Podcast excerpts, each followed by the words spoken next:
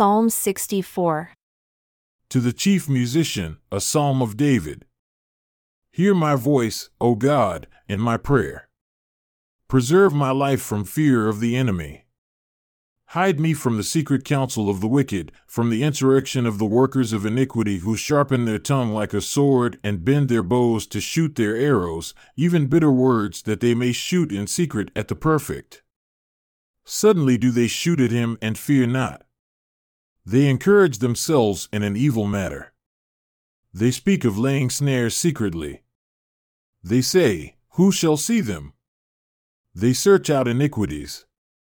They accomplish a diligent search. Both the inward thought of every one of them and the heart is deep. But God shall shoot at them with an arrow, suddenly shall they be wounded. So they shall make their own tongue to fall upon themselves.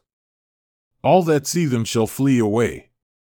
And all men shall fear and shall declare the work of God, for they shall wisely consider of his doing. The righteous shall be glad in the Lord, and shall trust in him, and all the upright in heart shall glory.